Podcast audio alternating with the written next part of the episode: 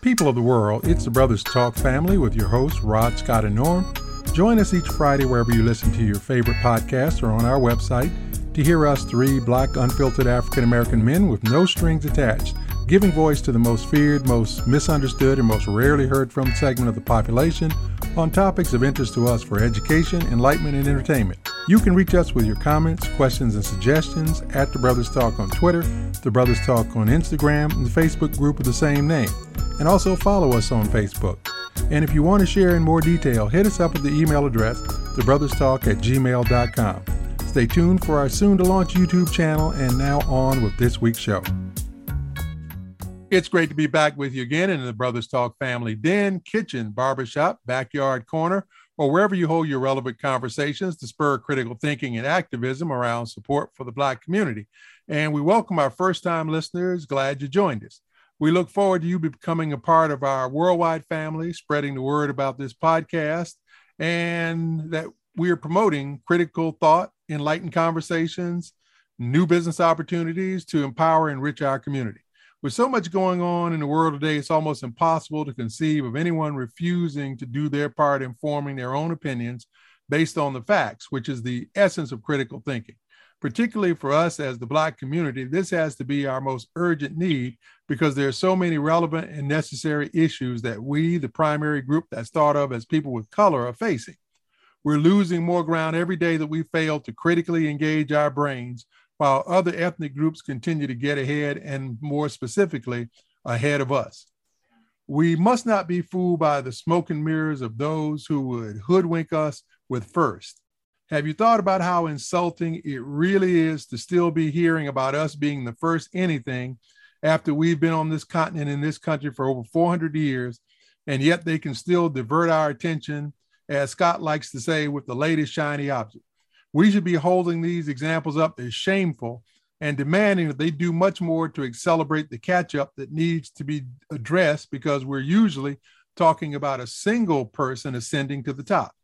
Then look down the line and see how many others have been passed over in other areas that need to be addressed while you're celebrating that one at the top and they use the same flawed logic across society to distract us from the really important gains that we need to make by showing us the one or two exceptions to that blatant disparity that 403 years of racism have produced. We need increased and better participation in all the areas that impact our lives, from the political and financial arenas to criminal justice and healthcare to education and environment. When systems are and were designed without our input or participation, then those systems will inherently overlook and discriminate against us. We have both the intellectual capital and the ingenuity based on our two sets of history. That which was before we were brought to these shores, where we were leading the world in the creation of everything from the sciences to the arts, and that which once we were here made us determined to survive, persevere, and even somewhat thrive despite the odds being thoroughly stacked against us. If we only start to use our minds critically and constructively, implementing our gifts, talents, and abilities to start businesses, wield power politically, and demand that this nation repay us for what we are owed for that 244 years of forced free labor and the next 159 years of state sponsored discrimination. Finally, once again, COVID is back headlining the news with a new variant that may be even more deadly and infectious than the Omicron that has experts fearing another significant surge coming on the tail end of the current one, resulting from too many people pretending that the pandemic is over and resuming their unsafe habits. The Biden administration says there could be as many as 100 million new infections this fall and winter, and the rate of new infections has doubled since March. More than 997,000 people have died from coronavirus in this country. That's less than 3,000 away from 1 million people who will have died from COVID 19, with more than 81,837,000 cases that have been reported. Can't say it any other way. Please don't be stupid. Get vaccinated with your boosters, wear your mask, limit your travel, and avoid crowds that don't practice safety. And now to my brothers in the struggle for critical thinking, Scott and Norm. Thanks, Rod. I do want to emphasize that the new reporting on the uh, coronavirus is, is not good. Uh, it, it was disappointing over the weekend for me to see so many people out without masks in large groups. Uh, everywhere you went, there was there were there were crowds all over the place, and I, I think it's dangerous. I think that uh, I saw that same report that Rod talked mentioned this fall. There's going to be a 100 million plus uh, new infections. So, hey, people, go out there, be safe, be smart, uh, take care of one another. Norm? Thanks, Scott. And I just wanted to take a minute to remember Kevin Samuels. He passed this week. And for those who don't know who he was, he was a voice in the man's manosphere in this country who basically was about family and building Black families and Black communities and relationships. And he happened to pass the other day. And he will be missed by many. And he was just a brother who tried to do his best for Black people. Thank you. Well, that's Norm's side of it because, like, I certainly was no fan of Kevin Samuel, so we'll just leave it at that. What we're going to go to though is our one of our co-favorite whipping posts, which is the Democratic Party, and we have to just basically pile on because it is just pathetic what we have seen from Biden and Democrats now. We're in year two, and we're seeing them fail to deliver on promise after promise. While, as we said in a couple of episodes ago, while instead of having our backs as the Black community, what did he really do? He turned around and tried to give us a shiny object in Ketanji Brown Jackson. So we are just basically outdone at the thought of what everybody else is saying is what indeed are the Democrats good for? Because none of what they have talked about has really come about. They got that one bill for the infrastructure and for uh, helping the economy. But even that, in terms of what was originally asked for and what they got, was a basic failure. So, what exactly are the Democrats good for? It's it's really disappointing. Uh, with miscommunication, the lack of communication, not having the same message when it comes to wearing masks and not wearing masks and the whole the just the information chain there's something there's no coherent message coming from everybody. And we don't know what they're doing. You know they talk about hey we're doing all these great things but tell people what we're doing what they're doing. We don't see any fight. And i think that's what's why people are so disappointed is like the uh republicans their opponent their opponents are out here just I mean, ripping holes in them daily. And they just standing there taking punches. You know, I guess they're they're playing rope a dope or whatever, but there's just a, a void to me when in terms of leadership and, and, and, and inspiring confidence that these people can't lead the country. I think it goes well beyond leadership. Um, they're they basically are living and have lived on the we're not the Republicans mantra for forever. And they've gotten away with that so long that they haven't had to produce anything. And literally, they know that, as Rod mentioned many times, that there's really no other show in town. And what we have to do as an electorate to let, let them know is that there may not be another show, but we don't have to come out to see their show. And we have to make that plain and clear that if they're not going to represent us, then there's no reason for us to get out and vote. There has to be a price to pay for their inept incompetence.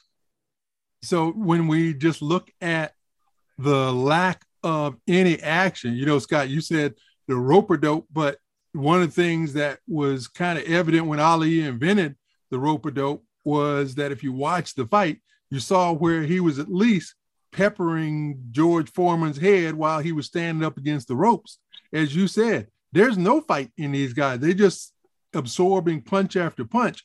And the worst part about it is everybody is concentrating on how ineffective they are and not acknowledging the fact that it's the Republicans who are actually standing in the way of anything they could get done. They don't even try to defend themselves that way. So it's just mind boggling that there isn't not a single ounce of real pushback from the White House on down you know, I watched the White House Correspondents' Dinner, and here was Biden with opportunity in front of all of the nation's uh, press where he could have really taken some good swipes. And once again, he basically stood there making fun of himself as much as anything that was being said about him. And I just found that as well just so disappointing. It, it, it's disappointing too because it just seems to me that they're just not uh, moving with the times.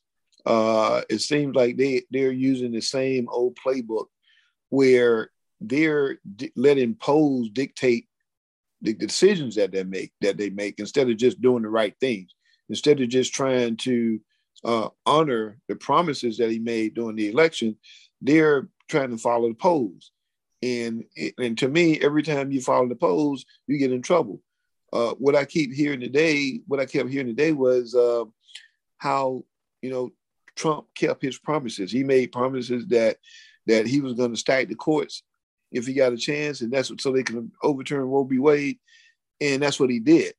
Uh, so this whole thing about keeping your promises uh, seems like to me Biden is just still blowing smoke up the butts of black people. You know, like, hey, hey, I see y'all over there. I got you. I'm coming. I'm to take care of you. But but in reality, nothing is really happening and to happen. Rod, you said something many, many times before. We need a retirement age in Congress. We have to get the bloodsuckers out of there who are basically there to fill their pockets and basically make sure that corporate America will support them and their funds to run for reelection over representing the people. We need to get young people in there, young blood, young energy, young thoughts, and we need to move forward as a country, and we cannot move forward when we have people like this representing us. We cannot. Hey, thanks for acknowledging that, Norm, because we're seeing the evidence of it.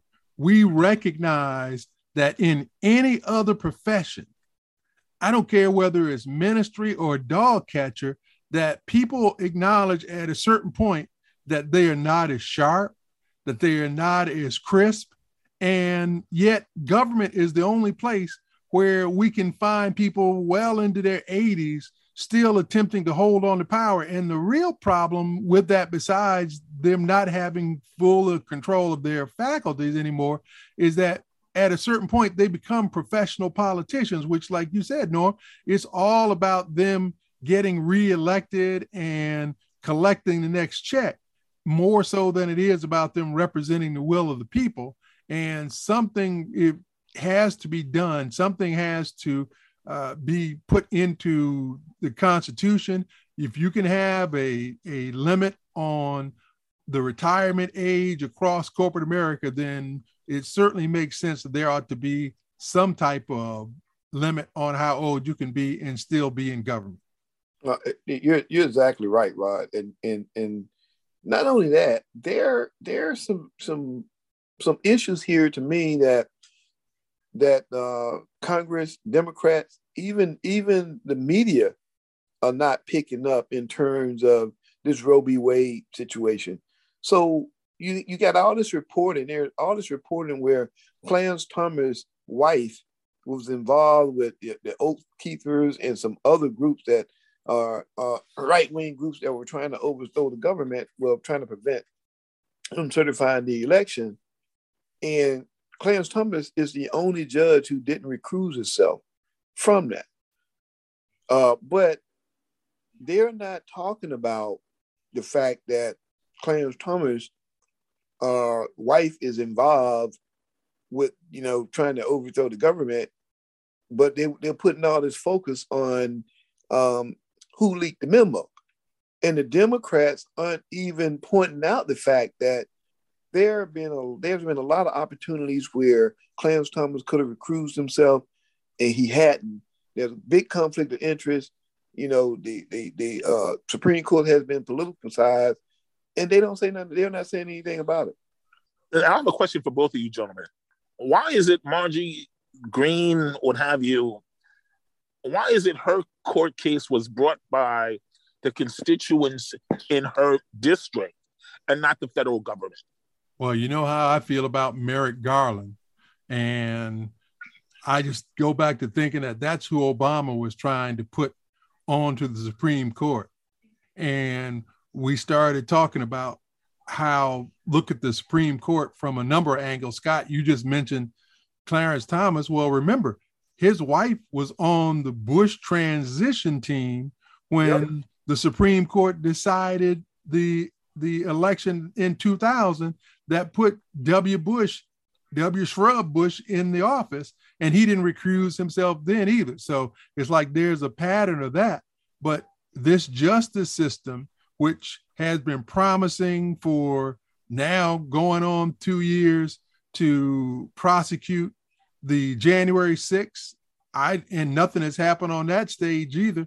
So other than like I said, a few low level folks that they've gone after, and even them, they've gotten pretty much slap on the wrist. So there's just nothing to put any confidence in what is supposed to be the most active and most vital part of the executive branch, which is the Department of Justice. So if you're asking me, Norm, I say that's the problem right there is that you got Biden without much of a spine, and he picked a spineless guy as the attorney general. Oh, yeah. I mean, uh, no question. Another interesting thing to me about what's happening and with the Supreme Court is um, I would just be curious to me as to what kind of jobs what kind of position the spouses and the relatives of the Supreme Court justices, you know, what do they do and how often do they actually recuse themselves from cases that involve companies or organizations where uh, where family members work? Uh, I, have never seen anything like that. About uh, one time I did when uh, Clarence Thomas' son worked in um, he worked in the Bush administration in with the FCC, I think, he was like a deputy commissioner or something like that. But that, I'm, I'm just curious to know what that looks like, and I and I'd be shocked if all of them were not sitting in real plum, comfortable, high-paying jobs. Well, what are the people of this country going to do since we have no actual representation on the federal level? You know, we're going to have to control everything locally and build up from there because uh, this is not going to end well. You know, just to, just my opinion. And so there you have it. You know, Scott, I think one that last point I'll just make is that it's not just the Supreme Court. There's a lot of conflict of interest in Congress. You got a lot of those folks who are sitting and voting on projects and bills that have to benefit their families, you know, just like we talked about with Joe Manchin and, you know, even Nancy Pelosi and those folks. So, you know, so it's just a corrupt system that needs to be overhauled. But I think what we're saying is at the end of the day, eh, we got to take the bull by the horns and be such a force that we really need to do a Democratic Party takeover. You know, there's just not enough of us to do anything in the Republican side, nor should we even try to get over there.